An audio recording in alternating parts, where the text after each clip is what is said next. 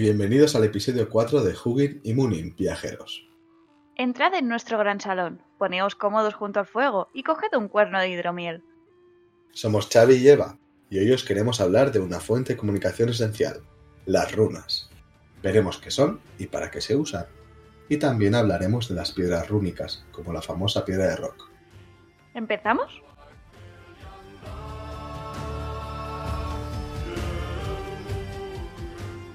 En cada episodio os traeremos una canción relacionada con el tema que tratamos para que, si queréis, y si os gusta el metal, básicamente, la podéis escuchar.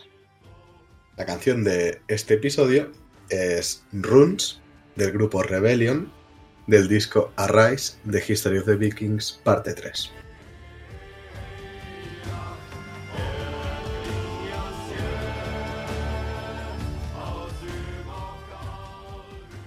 La comunicación es esencial en una cultura, es uno de los pilares básicos. El desarrollo del lenguaje, la escritura, la oralidad, incluso las imágenes.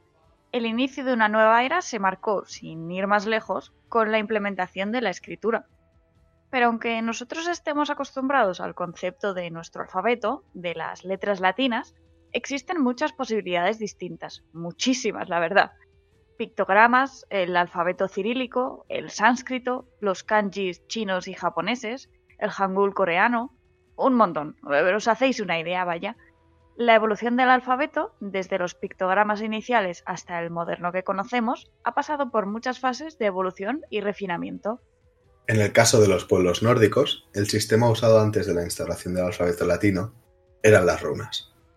También se usaron en otras regiones, como en Inglaterra, por ejemplo, donde se usó una variación del alfabeto rúnico Fuzark antiguo hasta el siglo VII, cuando empezó a ser sustituido por el alfabeto latino. Varias regiones pueden compartir inicialmente el mismo sistema de escritura y cada cual luego lo irá retocando como considere, adaptándolo a su sociedad y a su situación concreta. Recordemos que todos estos pueblos eran germánicos en su origen salvo los finlandeses, pero esto ya es un tema aparte. Bueno, entremos de lleno en el episodio de hoy, las runas nórdicas.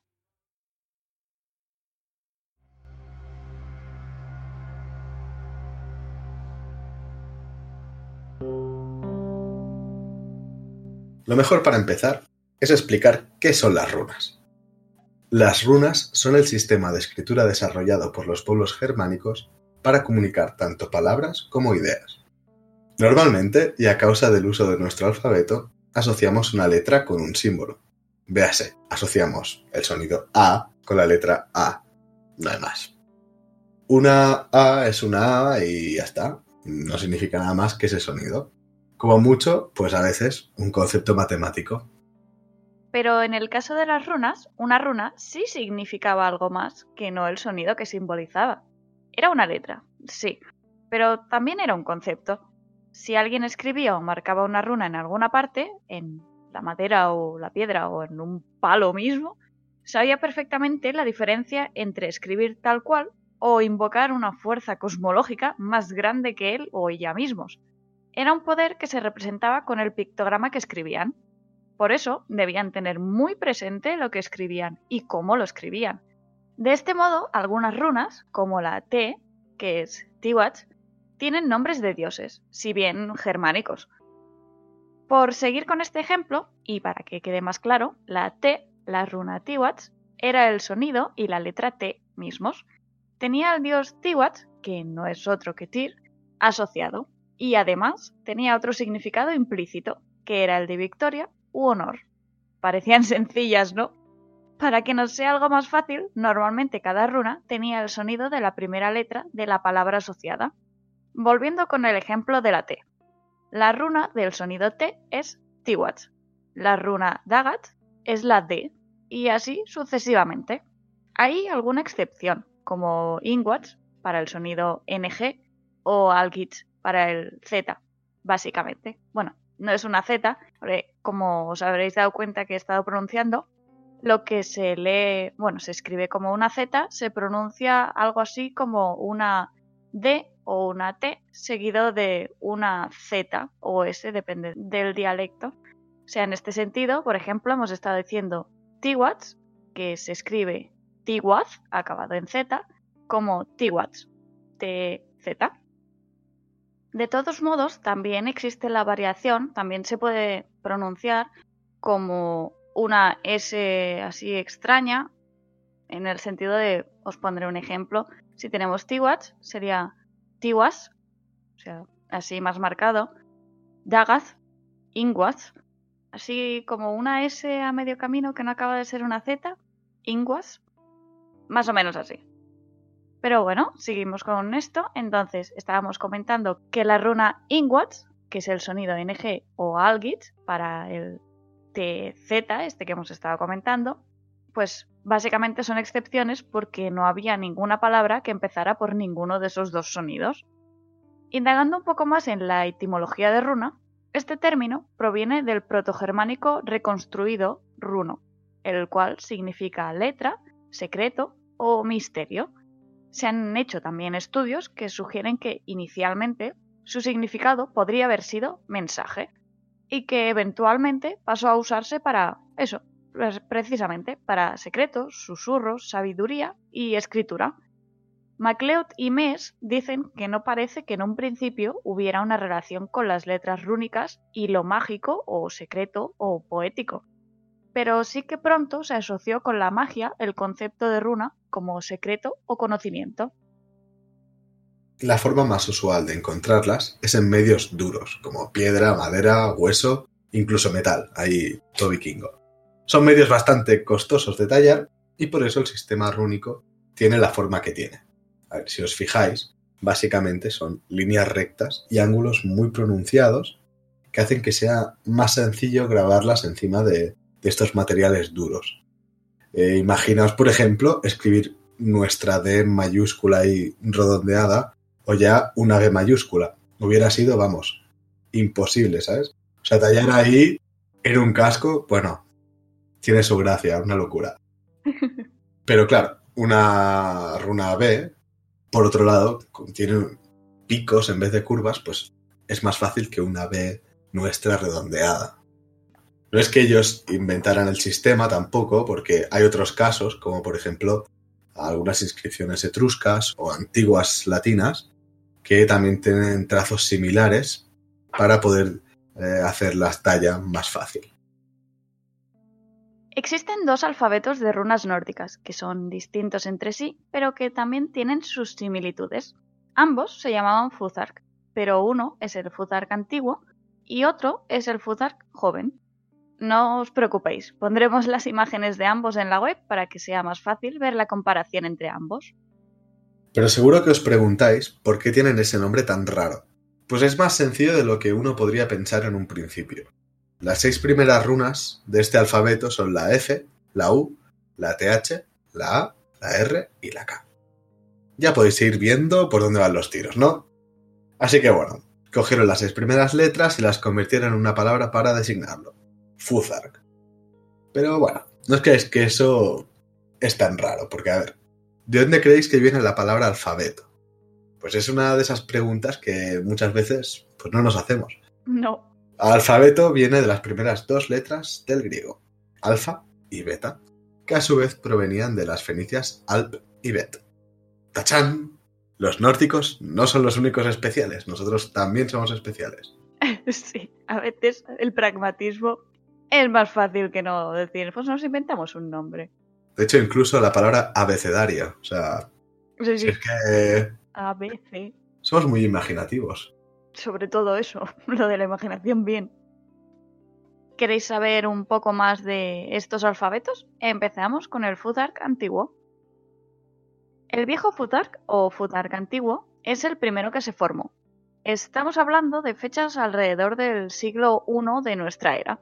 Se continuó usando hasta aproximadamente el siglo VIII, cuando progresivamente pues, fue sustituido por el Futhark joven. El Futhark antiguo tiene 24 runas.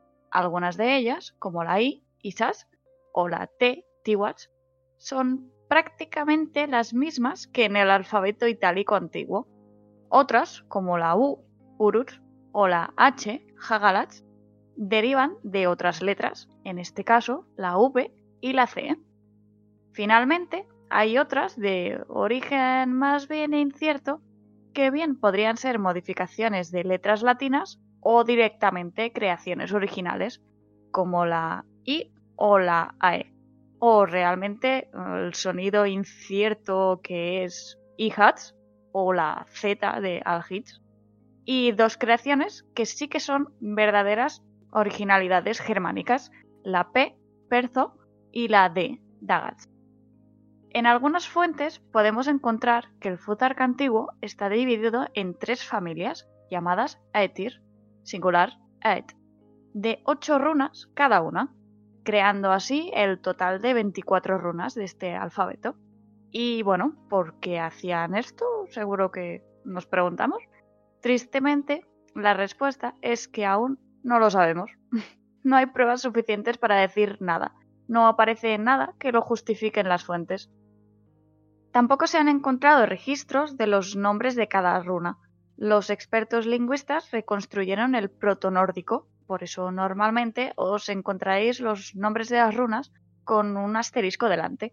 Esto en la lingüística quiere decir que es una palabra reconstruida, que no es seguro porque no hay pruebas documentales ni físicas de que fuera así, o sea, de que se escribiera así o tuviera ese nombre pudieron reconstruirlas gracias a los nombres de las runas de los alfabetos posteriores, como el Futhark joven, y de otros sistemas, como el gótico. También ayudó en su reconstrucción que existieran palabras en nórdico antiguo de los conceptos que querían expresar. Y luego está el nuevo Futhark o Futhark joven. Derivó del Futhark antiguo alrededor del principio de la era vikinga, allá por el año 750. Entre el 650 y el 800 encontramos una época de cambios, donde se usaba una mezcla del Futhark antiguo con el joven. En este punto el protonórdico comienza a establecerse y a evolucionar hacia el nórdico antiguo. Esto suponía un problema, porque el lenguaje era más complejo, pero había menos runas para escribirlo. Por ejemplo, no podían escribir las vocales largas, o tampoco podían escribir de forma distinta dos palabras iguales salvo por una letra. Tiene 16 runas, y la A del Futhark antiguo ha sido cambiada de orden por la O. Así que en realidad sería el Futhork, pero creo que no suena tan bien, ¿no? No, más bien no. Este también está dividido en tres Aetir, en este caso de 6, 5 y 5 runas. El primero es el Aet de Frey, el segundo es el de Hagal y el tercero es el de Tyr. Existen dos estilos de runas en el Futhark joven, las de rama larga o danesas y las de rama corta o soco-noruegas. No os dejéis engañar por el nombre porque realmente se usaban en toda Escandinavia, no solo en los territorios de su nombre. Las largas se parecen más al Futhark antiguo, al alfabeto anterior, mientras que las cortas son para trazos más rápido, para ir por faena. No hay un consenso aún acerca de para qué se usaba cada estilo, pero la opinión generalizada es que las largas eran para tallas en piedra, que eran textos más importantes, como memoriales fúnebres, y las cortas para los textos de cada día, que se tallaban en palos de madera o hueso, que era más fácil. Os dejamos la comparación de las dos formas de escribir en nuestra web para que podáis ver la diferencia. Cabe decir que hay un error bastante común en cuanto al alfabeto que se usa en la cultura popular. Normalmente, el más famoso, el que sale en todas partes, desde pósters a tatuajes, tazas, libros, mm, de todo, es el Futhark antiguo. No sabemos por qué, pero es más famoso. Es el que se usa para todo lo vikingo, entre comillas. Mm. Eh, bueno, cosas de gusto, supongo. Pero bueno, esto es un error histórico como una casa, porque en la época vikinga no se usaba ya este alfabeto, sino que se usaba el Futhark joven. Y aunque se parezcan, no, no son lo mismo. Hay que diferenciarlos. Así que, si queréis ser históricamente correctos cuando os hagáis un tatuaje, por favor, no uséis el Futhark antiguo, usad el joven, por favor. Ahorradle disgustos a un historiador y sed el centro de la fiesta cuando contéis la anécdota de por qué lo tenéis escrito así Básicamente, tatuarse con Futhark antiguo sería como tatuarse con Papyrus o con Comic Sans. No, por favor, qué cosa más horrible. Es como un tópico en sí mismo. Pues, además del sistema usual de talla, existían dos tipos de escritura distintos, pero que eran bastante poco usuales, la verdad. Las runas ligadas y las runas cifradas. Las primeras eran dos o más runas enlazadas en unos mismos trazos, normalmente para decorar o para destacar la palabra. Las segundas están, como su nombre indica, cifradas para no ser leídas. Por suerte, John Olafsson las descifró en el siglo XVIII. Otro tema que queremos mencionar es el de los poemas rúnicos. Al ser un lenguaje tan elusivo y con tan poca aparición de documentos, no es de extrañar que aún esté rodeado en una nube de misterio. Existen las piedras rúnicas, sí, pero no son suficientes para explicar el porqué, la asociación, el significado detrás de todo ello. Sin embargo, y afortunadamente, tenemos a nuestra disposición los tres poemas rúnicos que se han conservado, el anglosajón, el noruego y el islandés. En este episodio nos centraremos en el noruego y el islandés. Son obras de incalculable valor histórico y cultural, porque es extremadamente difícil encontrar un material así de un alfabeto extinto en la época en la que se escribieron. Gracias a estos poemas se sabe el nombre que se le daba a las runas. De todos modos, luego hablaremos del tercer documento súper importante en el tema de las runas. En estos poemas se nombran las 16 runas del Futhark pero no existe ninguno que nombre las del Futhark antiguo. Aparecen también menciones de las creencias paganas nórdicas, así que mira, nos llevamos un 2 por 1 El objetivo de estos poemas era el de facilitar la tarea de recordar las runas y su orden en el alfabeto. Está comprobado que el ser humano recuerda más fácilmente aquello que está en rimas o canciones así que era una buena forma de conseguir que se te quedara grabado el orden de las runas. Más o menos lo que pasa aquí con las canciones del abecedario o con, ¿cómo se llama? La, tabla periódica. Ah, pensaba que ibas a decir la canción del pirata. La canción del pirata. Sí, ¿no la has hecho en la escuela? Con 10 cañones por banda, viento en popa toda vela. El poema noruego se escribió en nórdico antiguo, como era de esperar en algo que intenta preservar el lenguaje al que se refiere. Y encima estaba en métrica poética escáldica, o sea que es complicadete. El manuscrito original del siglo XII, donde estaba escrito, pues se perdió. Pero por suerte se conserva una copia en otro manuscrito del siglo XVII. El poema islandés también está escrito en nórdico antiguo, Aquí ya nos extraña menos siendo el islandés el idioma que más se parece a lo que era el nórdico antiguo, incluso actualmente. En vez de tener formato escáldico, como el noruego, el poema islandés se parece, estructuralmente hablando, diremos, al Liodahatter, que es una forma de verso común en un cuarto de la edad poética. La única diferencia con el noruego es que dos de las runas aparecen en su variante dialectal, la R, raid, en vez de raid, y la I, is, en vez de is. Parece que haya dicho lo mismo, pero son diferentes, la verdad. Lo que pasa es que a veces la pronunciación te juega una mala pasada. Este poema se conserva en cuatro de los conocidos manuscritos Arnamagneus. El tercer documento vital en el conocimiento de las runas es el Abecedarium Normanicum, un manuscrito del siglo IX que enumera las runas del joven y las acompaña de unas palabras aliterativas como ayuda mnemotécnica. Es decir, unas palabras que empiezan por la misma letra para ayudar a la memoria. Algo así como un manual. Muy útil, la verdad. También pone las runas equivalentes en el Futhark anglosajón como referencia. Está incluido en el Codex Sangalensis, después del alfabeto hebreo y antes del anglosajón. Lo gracioso de esta historia, y estoy siendo irónico, es que se perdió debido a los químicos que usaron en su restauración. Algo así como un nexeomo. Usaron los químicos y las técnicas mal y se crearon un manuscrito de valor incalculable del siglo IX. Aún se conserva en una copia que hizo eh, Wilhelm Grimm en el 1828.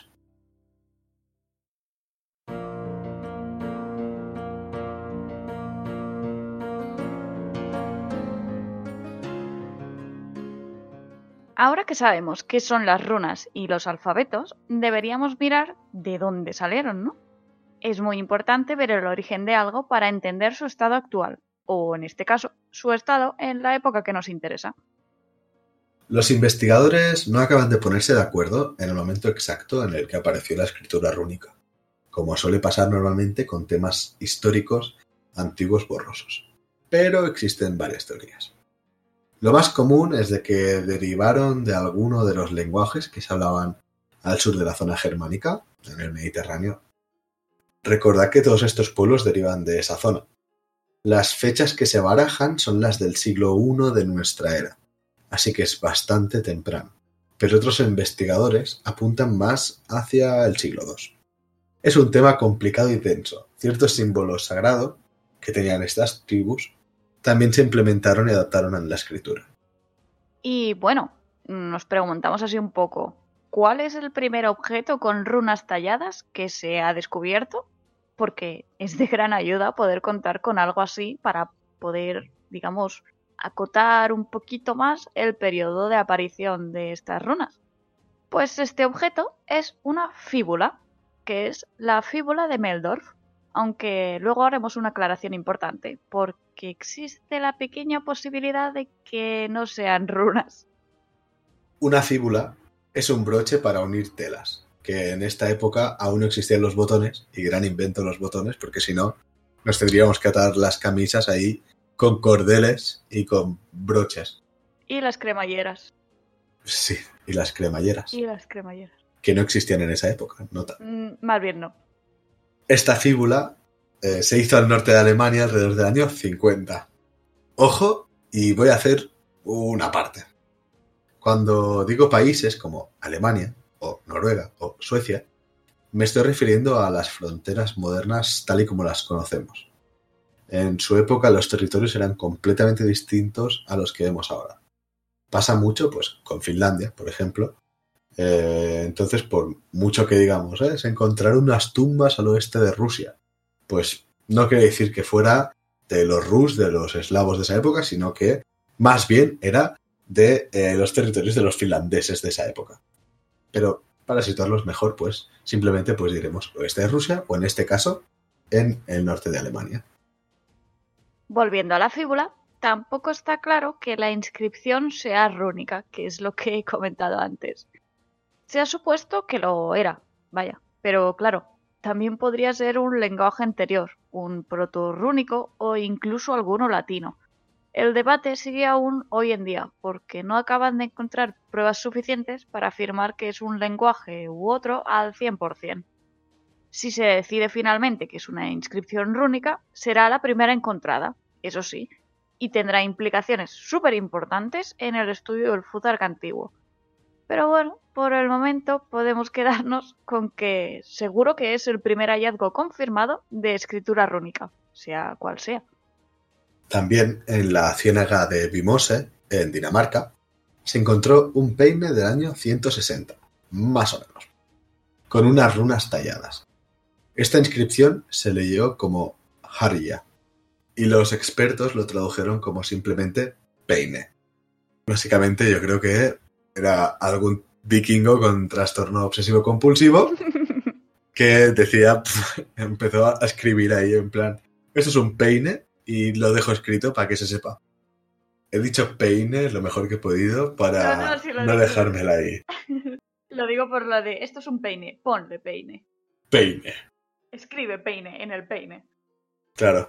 Escribe lanza en la lanza. Sí, no vaya a ser que alguien se piense que es un peine.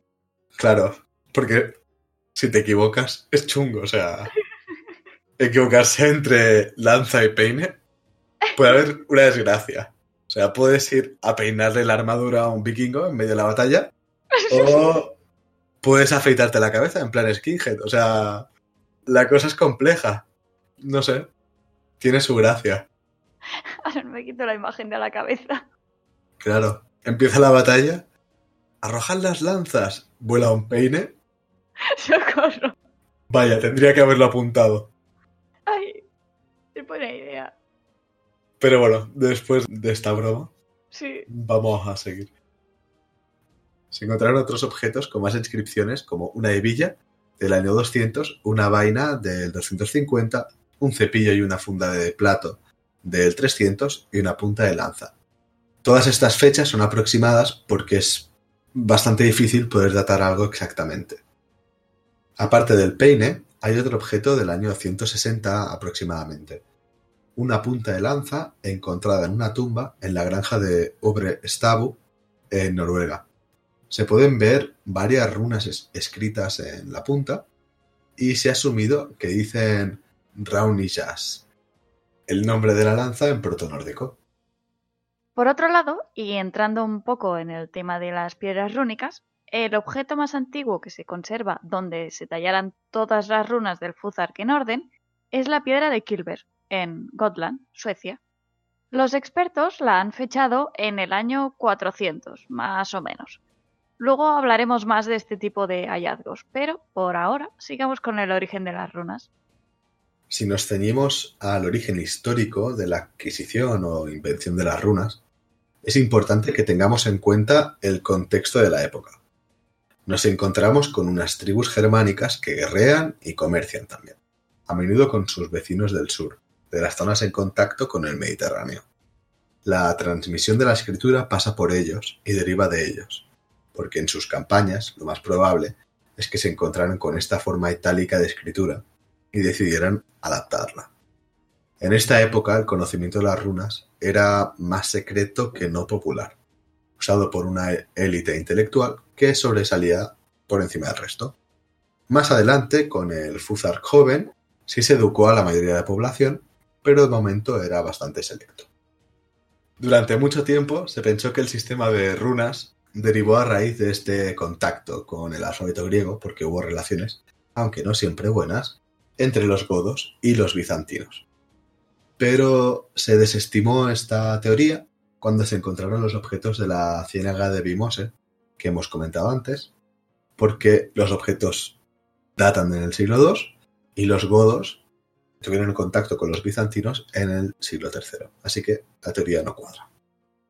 Todo esto tiene también relación con Odín, el dios al que se relacionan las runas por excelencia, porque ya en la época romana, Tácito, un historiador, escribía en su Germania que Mercurio, que en realidad es Wodanas, el dios germano antecesor de Odín, que este Mercurio era la cabeza del panteón de los que allí vivían, aunque en realidad no era Mercurio, sino que era Wodanat, como hemos dicho. La Germania se escribió sobre el año 98, así que imaginaos. Además, Odín siempre ha sido el icono del soberano del ejército por excelencia, ha sido el icono de la élite, del jefe guerrero, igual que su equivalente humano que se aventura hacia el sur en sus campañas. El importantísimo investigador Georges Dumézil, de verdad, este hombre es un prodigio. Pues ya nos cuenta en su libro Los dioses de los germanos que Odín podría haber sido el que poseyera este poder y este conocimiento, que también era secreto, de las runas. Esto no sería de extrañar vista su caracterización. Esto podría haber sucedido antes de que el nombre de este conocimiento se aplicara a los símbolos fonéticos y mágicos que llegaron de otras zonas. Y además, esto sin que perdiera al mismo tiempo su sentido grandioso y cósmico anterior. La asociación con la creencia ayudó a la asimilación de este sistema de escritura si Odín siempre fue el mago más grande de todos, lo más probable es que el sistema de las runas, aunque fueran posteriores a Wodanach, hubieran caído bajo su dominio. Luego, por otra parte, tenemos el origen de las runas mitológicamente hablando. Las runas, siendo el sistema que eran, y teniendo la carga e importancia mágica que tenían, no podían devenir de algo tan mundano como unas expediciones al sur hay un turismo a Mallorca o lugares alpinos. Así que tenían que venir algo más eh, en consonancia con el peso que tenían. En los Javamal, los dichos del Altísimo, que nosotros que Odín, él mismo nos cuenta cómo descubrió las runas. Ni siquiera se las inventó, estaban ahí y él las descubrió y encontró su poder. Y no fue una tarea precisamente fácil. Os contamos la historia. Odín Estuvo nueve noches colgado del árbol Yggdrasil, con una herida de su propia lanza en su costado sacrificado a sí mismo, como dice la tradición de los colgados a Odín. Nadie le ayudó, ni le dio de comer o de beber durante todo este tiempo, durante esas nueve noches. Cuando miró hacia abajo, pues allí las vio y las agarró, gritando. Y de repente cayó de allí con las runas y su conocimiento, y se las enseñó a los humanos. De este modo, las runas son tan importantes y cargan con tanto poder que no estaban inicialmente al alcance de los humanos, ni siquiera de los dioses. Yo tengo que comentar que Odín tenía una herida de su propia lanza antes que se descubrieran las runas y eso es porque no había escrito lanza en la lanza. Claro. Yo creo que se equivocó, básicamente. Quería peinarse la barriga. Yo creo que tenía en mente un peine y dijo, oh no. Claro, típica confusión entre el peine y la lanza, que no le ha pasado nunca.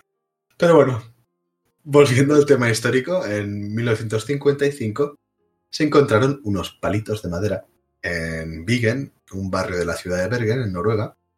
Estos palitos y su contenido demuestran que la gente común, los granjeros, artesanos y comerciantes, usaban las runas.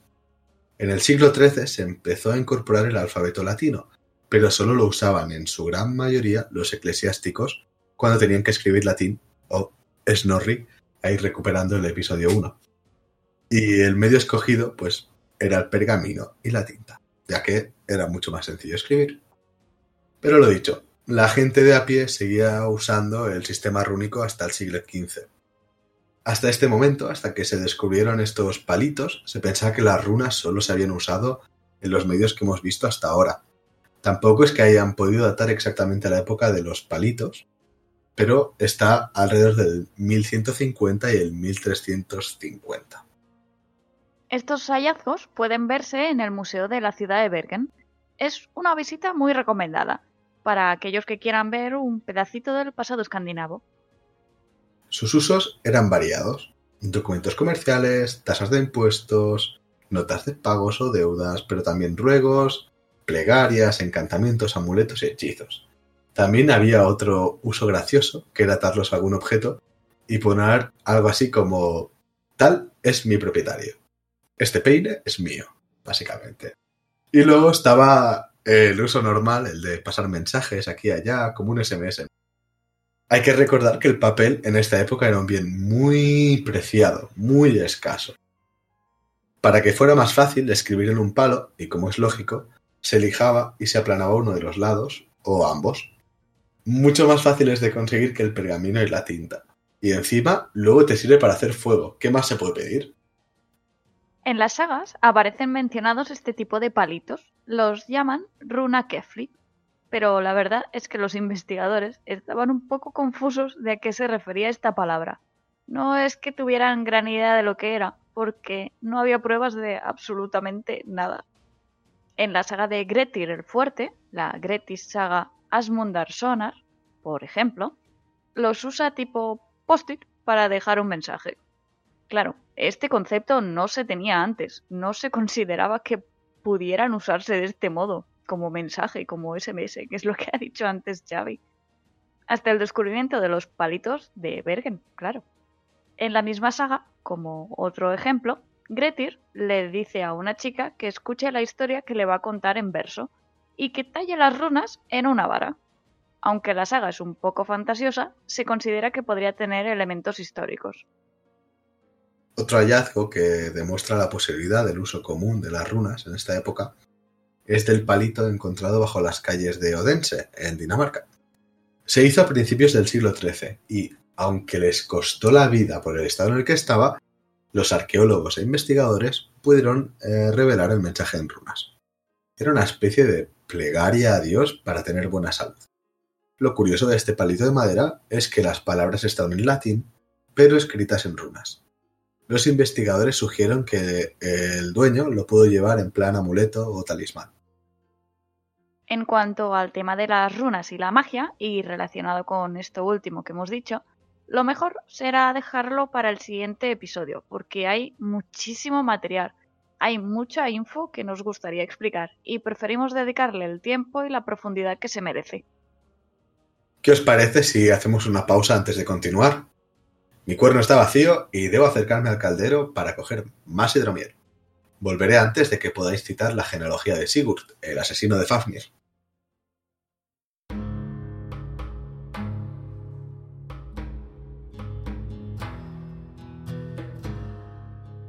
¿Te gusta lo que has oído hasta ahora? Asegúrate de no perderte ningún episodio de Hugin y Munin, podcast vikingo, suscribiéndote a nuestro podcast en cualquiera de nuestras redes o apps. Este podcast es posible gracias a oyentes como tú, así que te estamos muy agradecidos por tu apoyo. Puedes encontrarnos en Twitter, Facebook e Instagram.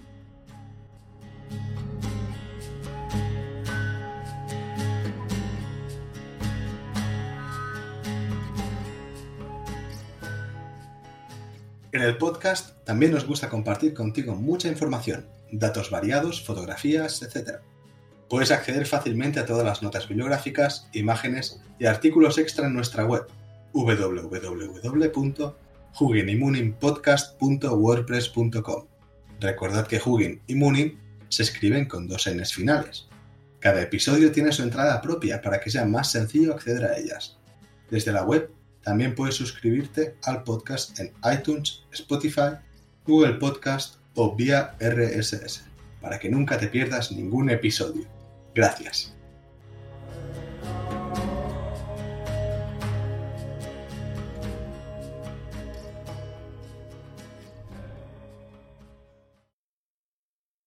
Ya estamos de vuelta, viajeros.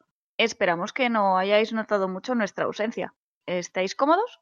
Seguimos con otro tema muy interesante e importante, las piedras rúnicas, su significado y sus características.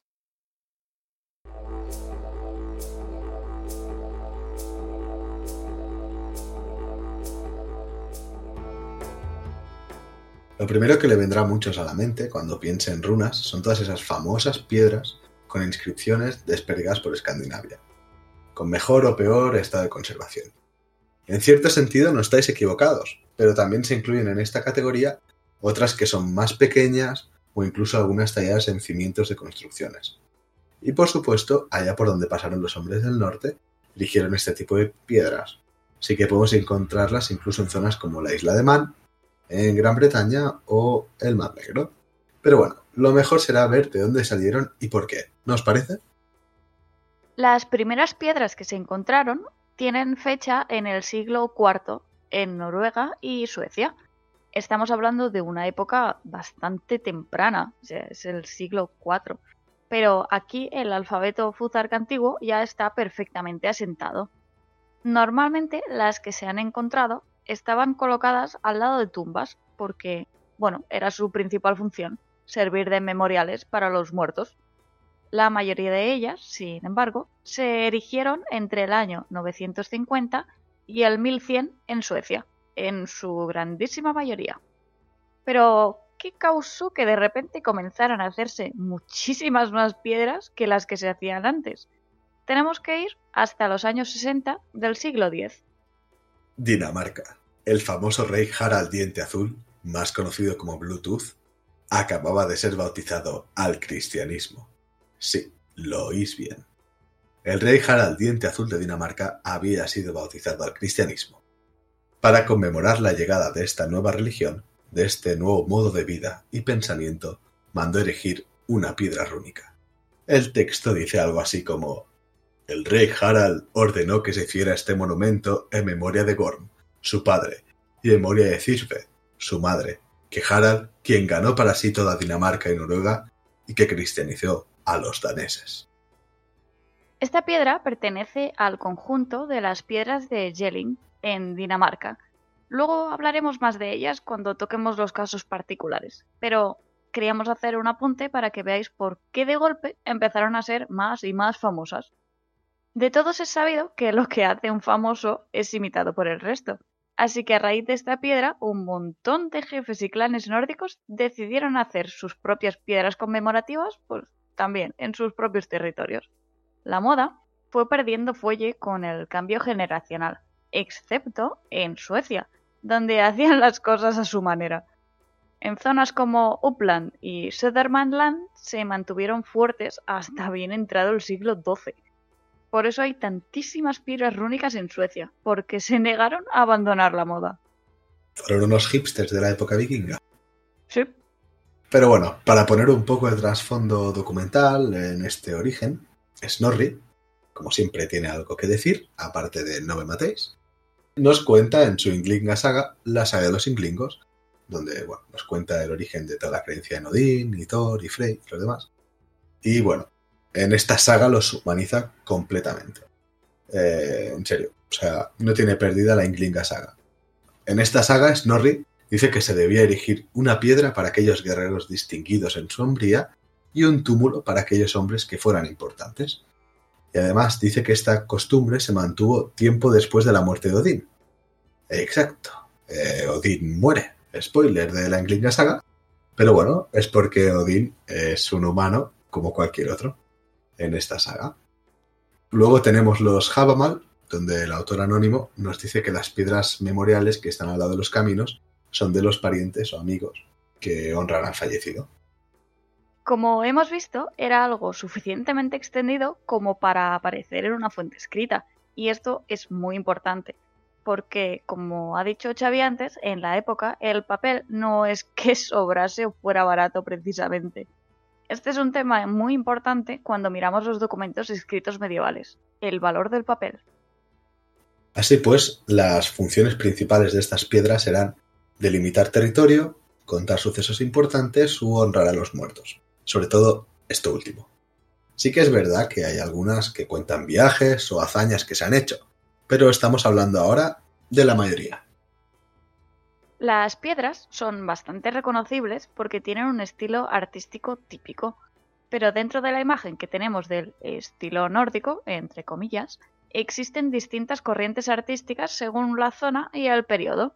Los más destacados, y con nombre propio, vaya, porque el resto son estilo RAK, FP, PR, bueno, pues los más destacados, como decíamos, son el estilo Ringerike y el Urnes.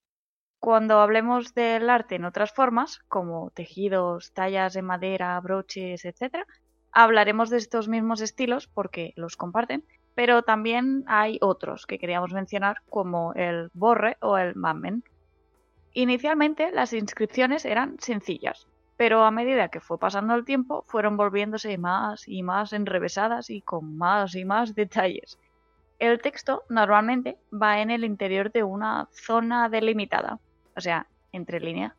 Según el estilo, esta zona podrá ser un dragón, una serpiente o sierpe o un animal sin identificar. Aunque no lo parezca, estas piedras también tenían colores vivos, lo que pasa es que el paso del tiempo ha hecho que se queden como las vemos ahora, claro. Solía usarse el color rojo para las runas, porque destacaba, pero también hay casos con negro. El rojo y las runas, como el hecho de pintarlas, siempre han estado muy ligados entre sí. Pero también se usaban otros colores, como el ocre, el azufre o el azarcón.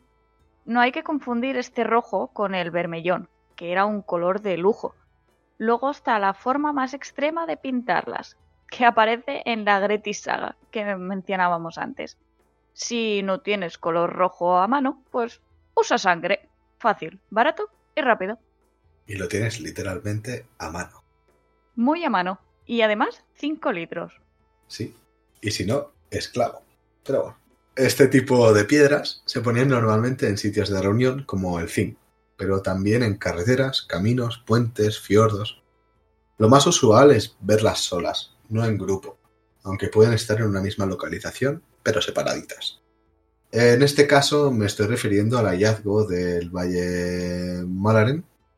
En este valle se encontraron piedras rúnicas en sitios concretos y cada una tenía una función. Algunas marcaban ciertas partes de la finca, como el patio, el cementerio o los límites de la misma finca. Pasando a hacer algunos números geográficos. De las aproximadamente 6.000 inscripciones rúnicas escandinavas, 3.000 son piedras rúnicas. Estamos hablando de la mitad de los hallazgos. Y de estas 3.000 piedras rúnicas, y ahora os vais a reír, hay 2.500 en Suecia. 2.500. Bueno, depende de la definición que hagamos y de la fuente que consultemos, nos podemos encontrar con que van de entre las 1700 y las 2500. Sigue siendo una cantidad enorme. Eh, la zona que hemos comentado antes, Upland, es la que más concentración tiene, con 1196, y Södermanland es la segunda con 391. Todos son números aproximados, ¿eh? pero nos hacemos una idea. Luego hay unas 250 en Dinamarca y 50 en Noruega. Luego ya fuera de Escandinavia, donde nos podemos encontrar más de este tipo de piedras, es en la isla de Man, que fue un asentamiento famoso vikingo, pero también en las islas Faroe, Inglaterra, Irlanda y Escocia. Y luego está la piedra rúnica de Berezán, en la isla de Berezán, donde el río de Dnieper desemboca en el Mar Negro. Pero ahora viene la parte divertida. Los investigadores consideran que ya se han descubierto el 95% de las piedras rúnicas que hay. Eso es un buen número, la verdad. Estamos ante casi la totalidad del material. Pero, y aquí viene el pero, únicamente el 40% aproximadamente se descubrieron en su sitio original de construcción. El resto, desperdigadas por iglesias, usadas como piedras en sus muros o en puentes, carreteras, lápidas, acueductos. Pero bueno, menuda forma de destruir el patrimonio. Que vale, a ver, tampoco las movieron muy lejos, pero ya es. Aunque esta técnica es famosa porque prácticamente todo el mundo en la antigüedad hacía lo mismo. Se iba a ruinas antiguas o en sitios donde habían piedras para hacer sus asentamientos o usarlas. Y bueno, luego eh, entra el otro tema peleagudo, depende de por dónde se mire, pero vamos a verlo con más profundidad. Entramos en el cristianismo. Se estima que el 50% de las piedras contienen trazas de cristianismo en ellas. Anda, mira, como la comida de los frutos secos. Eso es básicamente la mitad si vamos a Upland, la zona con más concentración de piedras, encontramos que el número se dispara al 70%, y ya haciéndolo explícito, básicamente porque vemos dibujadas cruces y plegarias cristianas. Pero tenemos que recordar por qué se puso de moda esto de hacer piedras rúnicas, porque el rey Harald Diente Azul decidió dejar una muestra de su nuevísimo cristianismo. Pero la pregunta clave es, ¿Por qué en Upland? ¿Qué pasó allí? Pongámonos primero en situación mejor. Como hemos visto, lo de las modas ya les calaba hondo en esta época. Pues si tenemos un territorio con clanes influyentes, ricos y poderosos como Upland, el resultado está más que claro. Las expediciones tanto al este como al oeste habían sido extremadamente fructíferas y se había notado un aumento de sus riquezas, estos clanes comenzaron a construir piedras rúnicas, así que el resto pues hizo lo mismo. Pero la popularidad llega hasta cierto extremo, y los clanes más lejanos, que no tenían ni idea de quiénes eran estos primeros, pues no erigieron tantas rocas como los que sí. Estas piedras son muy importantes para ver la evolución del cristianismo en la zona. Encontramos piedras con historias paganas, como la de Thor pescando a Jormungandr en la piedra de Altuna, o escenas del Ragnarok en la piedra de Ledberg, entre otros. Pero poco a poco se van viendo más escenas cristianas, más detalles en las inscripciones de las piedras que nos dicen que la religión estaba más extendida. Un ejemplo claro está en la terminología, en las palabras que usaban en el texto. No es lo mismo decirle unas palabras a Thor que a Cristo. Incluso si tenemos en cuenta los lugares donde se pusieron, también podemos ver cómo cambiaban las formas de culto. Porque, a ver, de golpe nos dice, se la enterró en el cementerio de la iglesia, cuando lo normal antes era enterrarles en la tumba familiar.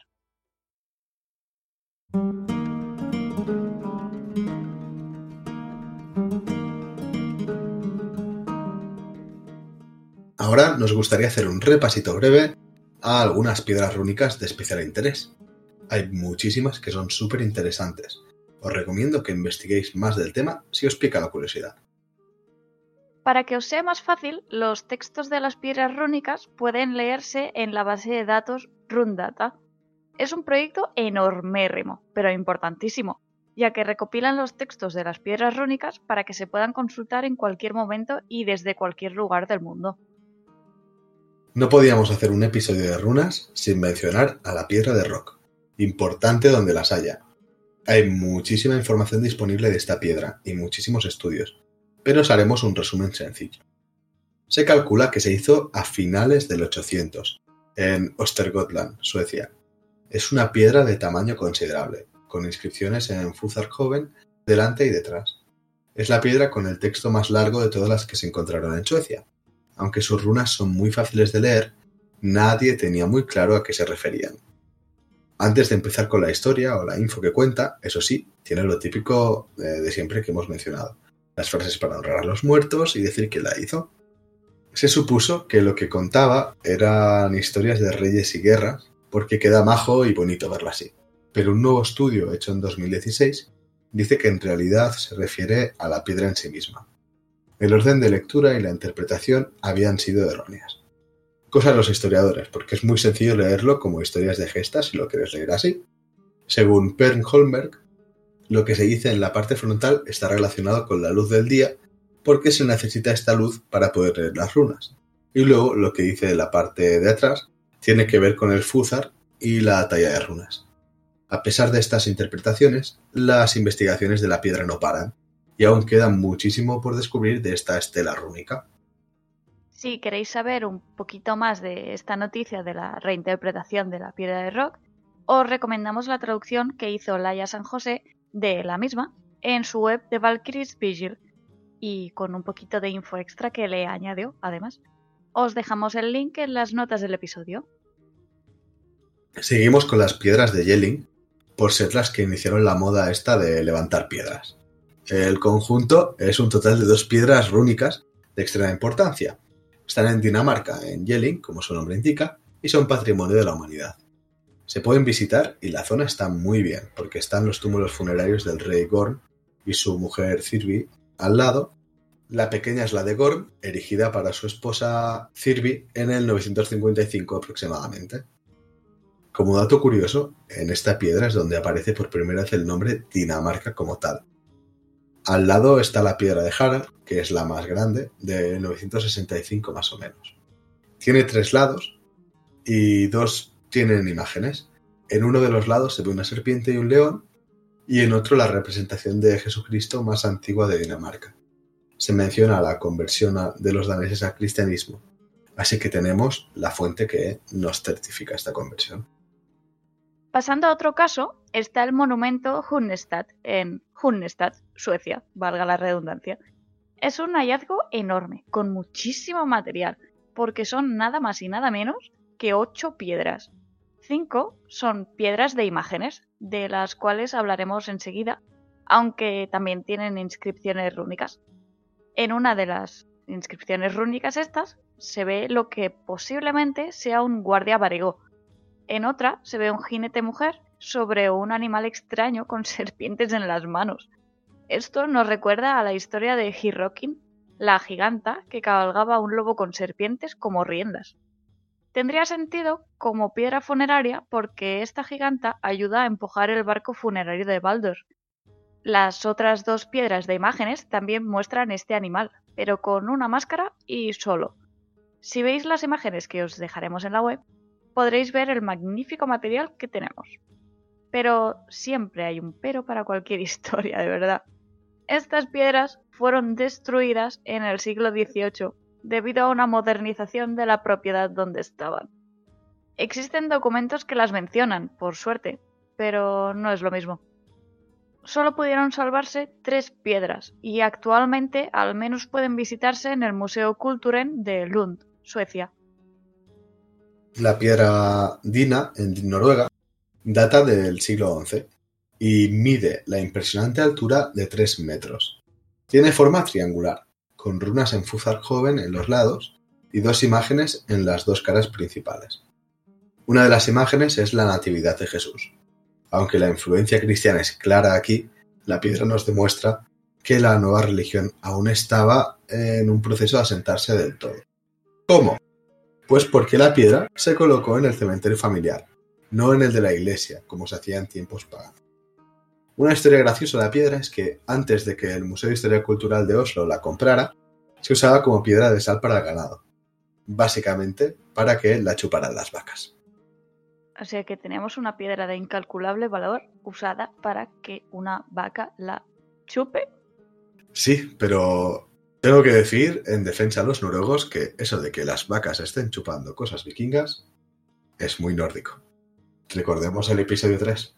Si nos remontamos a cuando Audumla chupó el bloque de hielo salado para sacar. Sí, pero esto no justifica que cojan una piedra rúnica y la usen de piedra de sal. La vaca quería destapar que había debajo. Yo defiendo la vaca. ¡Y solo hay piedra! Madre mía.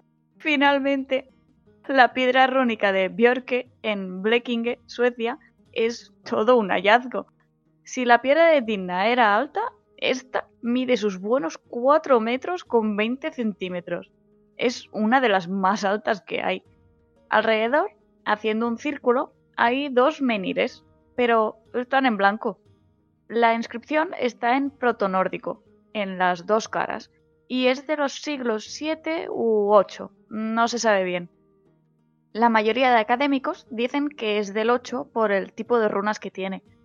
Se especula que está relacionada con las piedras de Stentoften, Istaby y Gummar. Lo interesante de esta piedra, al menos para los aficionados a lo paranormal, es que se dice que tiene una maldición. En la traducción provisional que se hizo de las runas, así lo dice, al menos, y corren leyendas de un hombre que murió abrasado al intentar destruirlas. El aficionado cuarto milenio ya tiene material para investigar. Me gusta meter de vez en cuando info de este tipo de cultura popular. En plan, maldiciones chungas y tal. Maldiciones nórdicas. Sí. Pero bueno, llegados a este punto, pues me gustaría destacar algunos casos concretos de unas piedras rúnicas que me encantan. Como hemos visto en el episodio, lo normal era levantarlas en honor a los muertos. Y luego, bueno, están los flipados. Que de esos había unos cuantos. La verdad es que es un número de piedras importante, si tenemos en cuenta la proporción con el resto. O sea, había bastante flipado ¿eh? en la época vikinga. Pero bueno, os leo algunos ejemplos traducidos. La inscripción rúnica U1011 de Upland dice: Bigmund talló esta piedra en honor a sí mismo, el más listo de todos los hombres. Vamos, el típico listo ¿eh? que te adelanta ahí en la autopista, pero bueno. Y después la DR212 dice: Eskil Skulkason hizo que se erigiera esta piedra para sí mismo.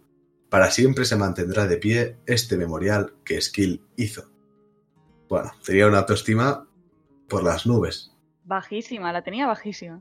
Sí, sí, sí. Luego había cosas más modestas, como la N68 de la piedra de Dina. Gunnar, la hija de Cidric, hizo un puente en memoria de su hija Astrid. Ella era la chica más hábil de Hadeland. O sea, aquí ya tenemos el Inception de, de cosas, ¿no? En plan, se hace un monumento para recordar que se ha hecho un puente para Astrid, que era muy habilidosa, no sabemos en qué. No, no lo dicen. Se ha supuesto que era hábil en el sentido de cosas como la costura y todo esto. Pero Ahí no sabemos. al menos esta lo ha hecho para otras personas. Luego está la de Big Moon talló esta piedra en honor a sí mismo.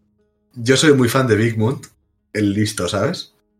De momento, en mi, en mi ranking de personajes vikingos para recordar, tenemos a Glenn y luego a Snorri.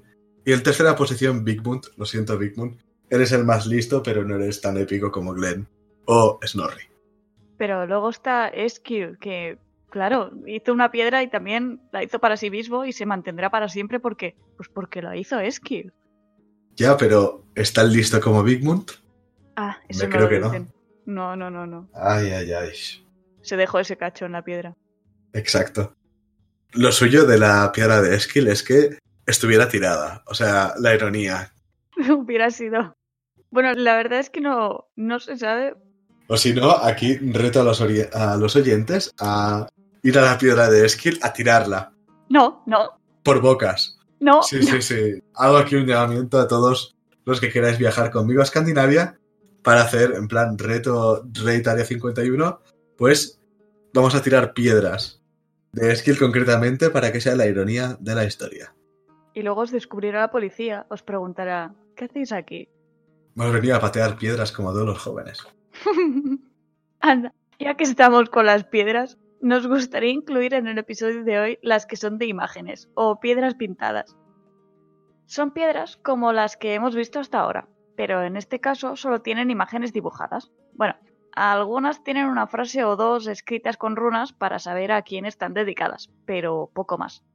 Así que son difíciles de entender porque no hay nada que te explique qué es lo que han dibujado exactamente. Hoy en día se han encontrado unas 400, más o menos. Como sus parientes, las piedras rúnicas, las piedras pintadas solían hacerse como memoriales, pero normalmente estaban en caminos y puentes, no en las tumbas, como podría pensarse. De los tres grupos que podemos encontrar, según cuándo se hicieron y la zona, el tercero es el que más info nos muestra, por decirlo de algún modo. Son piedras que se hicieron entre el siglo VIII y el XII, con imágenes de barcos, sacrificios, batallas, con bordes decorados. Y destaca una figura, una curiosa figura, que aparece más de una vez de un jinete sobre un caballo de ocho patas, llegando a un lugar donde le recibe una mujer con un cuerno en las manos. Muchos ya seguro que piensan y dicen, ah, ya sé de quién estáis hablando. Pues sí, me estoy refiriendo, cómo no, a Odín, el único jinete del caballo de ocho patas, Sleipnir. No es otro que el dios tuerto. Se ha debatido mucho también acerca de si la mujer podría ser una valquiria que le está recibiendo en el Valhalla. No es raro encontrar imágenes y escenas mitológicas en este tipo de piedras. La que os comentaba antes es la de Alskog Tiangbide, en Gotland, Suecia. El problema viene cuando no hay forma de saber qué historia es, porque además muchas se han perdido con los siglos, y no hay ninguna explicación, ni notas, ni nada de nada, así que nos quedamos muchas veces con ganas de más. Pero aparte de esto, también son importantes para los arqueólogos, porque muestran barcos o armaduras de la época. Otra de las más famosas es la de Stora Hammer, aunque en realidad son cuatro. Tristemente, las piedras 2 y 4 están demasiado emborronadas como para entender nada. La primera es la que más imágenes tiene. Vemos seis paneles con escenas mitológicas religiosas y marciales, como un sacrificio con un Valknut, que es un símbolo nórdico, en la tercera podemos ver una imagen de la historia del robo del hidromiel de la poesía y también un barco con guerreros. No he dicho todo lo que podemos ver en esta piedra porque se nos alargaría demasiado, pero os animo a que miréis las imágenes que os hemos puesto en la web.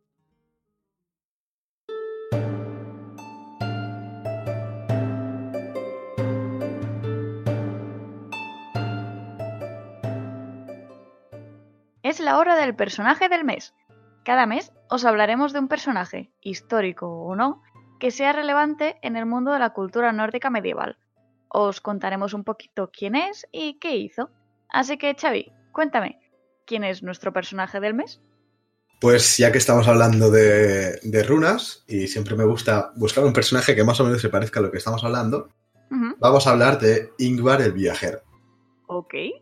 La historia de Ingvar se encuentra en dos fuentes. La primera eh, sería la Ingvars Saga Bitforla del siglo XIII, una saga islandesa. Y después, pues, tendríamos 26 piedras rúnicas del centro de Suecia que nos hablan de fragmentos de este viaje de Ingvar. 26 piedras. En el centro de Suecia. Entonces, vamos a ver quién es este Ingvar. Primero de todo, es un personaje que está entre la historia y la ficción, pero que corresponde con muchos hechos históricos. Bueno, pues este Ingvar estaba al servicio de Olof Scott Konung de Suecia, espero pronunciar bien el nombre. Y bueno, pues él estaba ahí haciendo sus cosas, su servicio como guerrero y tal, y entonces pues Olof como que no le da ningún título así real, y Ingvar pues está molesto. ¿Vale? En vez de buscar venganza y matar a, Olof y todo lo típico, pues decide juntarse con sus amigos, lo típico, y irte ahí al este a buscar tu propio reino.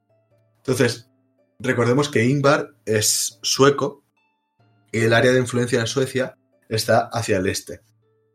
Entonces, la primera parada que hace Ingvar es en Novgorod, en la, corta, la corte perdón, de Yaroslav, Yaroslav el Sabio.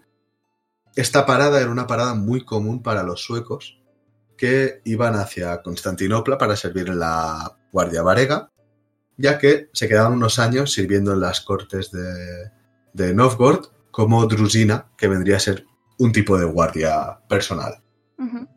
Después de estar un tiempo en Novgorod, eh, sigue viajando por un río, del cual no nos dice el nombre. Toda esa zona hay ríos con un caudal muy ancho, na- navegables, como el Dnepier, el Volga. Entonces, pues sigue bajando y se empieza a encontrar cosas no tan históricas como gigantes, Claro, dragones, absolutamente. brujas y, bueno, una reina hermosa, que también creo que es ficción. Porque era hermosa. Porque era una reina hermosa y solo tengo referencia a la reina Isabel y Leticia. Entonces, Oh, entonces esta reina hermosa se llamaba Silksif de Gadariki. Y bueno, esta reina hermosísima se queda prendada de Ingvar. Entonces, pues, están ahí súper cariñosetes y tal. Y entonces una epidemia llega al grupo de, de guerreros y Ingvar se muere. se muere. Se muere en el 1041 No. y lo que eso nos indica es que fue en Serkland. En cuanto a su muerte, bueno, Sirksif pues está muy triste, se ha quedado sin su amante y entonces le dice a sus amigos, en plan, vosotros si eso, volveos para Suecia, que no me interesáis tanto, y yo os dejo aquí unos monjes para que lleven el cristianismo a Suecia porque os vendrá bien. Y pues la gente acepta y se supone que vuelven porque están erigidas las 26 piedras rúnicas a Ingvar y los que perecieron junto a él. Cosas curiosas sobre la muerte de Ingvar. La fecha más o menos sería el 1041 y a la tierna edad de 25 años, Jolín. pues la, la palma. Lo que pasa es que el cálculo tendría que haber salido de Suecia a los 6. Co- ¿Cómo que a los seis? A los 6 años tendría que haber salido de Suecia para hacer todo lo que dice la saga. Con lo cual, ahí queda la parte de ficción. ¿Normal? Lo típico, tienes 6 años, Y te te vas. enfadas y te vas en barco. Bueno, sí, claro. Ahí. Toda la vida. Y con, yo supongo que con 8, pues estaba haciendo de Drusina con Yaroslav. Mejor guerrero. Exacto. La cosa es de que eh, la vida de Ingvar, estos años de, vida de Ingvar, pues coinciden con lo que tenemos documentado históricamente. Eh, más o menos por la fecha, durante el reinado de Olof, pues muchos varegos van a la corte de Yaroslav, donde sirven como drusina. Yaroslav, con esta guardia de varegos, consigue recuperar su reino de Novgorod y conquistar Kiev y unificar los reinos vikingos que habían en el este, con lo cual asienta el reino de Kiev, de los Rus, gracias a los varegos. Y después encontramos, bueno, que la muerte de Ingvar, que se ha fechado en el 1041, en Serkland. Serkland es la zona del califato abasí de Bagdad, es decir, estaríamos hablando de Mesopotamia, de la zona este. Pues resulta que en el 1042, en Georgia, el rey Bagrat IV usó muchos, muchos guerreros varegos para poder reconquistar su reino que está en una guerra civil. La cosa es de que van a batalla, eh, la batalla de Sasireti, y pierden. Y muchos, muchos varegos perecen en esa batalla y en esa guerra en Georgia, con lo cual se ha supuesto de que esta referencia a Serkland es más bien Georgia. La muerte que tiene Ingvar con esta epidemia también coincide con una muerte más adelante, hacia el 1080, de un sueco llamado Onund, que se fue a una expedición hacia el este y que se murió en las tierras de las Amazonas envenenado. Entonces, bueno, las tierras de las Amazonas eh, en esa época se creía que era la zona de Crimea, de Georgia, todo ese territorio. Entonces, lo que se cree es de que ahí se han juntado dos historias, la de Ingvar y la de Onund. Entonces, Bueno, este sería el personaje que he traído para este mes. Está curioso. Pobre señor, además. Sí, sí, aparte, bueno, un guerrero nato. Porque con seis años, o sea, ni Goku hace esas cosas. Merecía una piedra rúnica. Merecía la piedra rúnica. Merecía las 26 piedras rúnicas. Y una saga escrita. Exacto.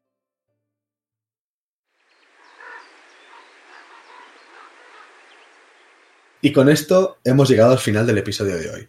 Muchas gracias por acompañarnos esta noche. Esperamos que os haya gustado todo el mundo de las runas, de dónde salen, qué tipos hay y por qué las usaban. También nos alegra haber podido hablar de las piedras rúnicas, porque son una parte del patrimonio que nos han dejado extremadamente importante para poder aprender acerca de su mitología, sociedad o costumbres. Si os ha gustado este episodio, os estaríamos muy agradecidos de que, especialmente ahora que estamos comenzando, nos dejéis una reseña, una calificación o que nos sigáis en las redes y apps en las que podéis encontrarnos. Allí también podéis hacernos preguntas que estaremos encantadísimos de responderos. De momento nos despedimos aquí, viajeros. Hasta el próximo mes. Nos quedamos con nuestros cuernos de hidromiel disfrutando tranquilamente de la noche en nuestro gran salón. ¡Skol!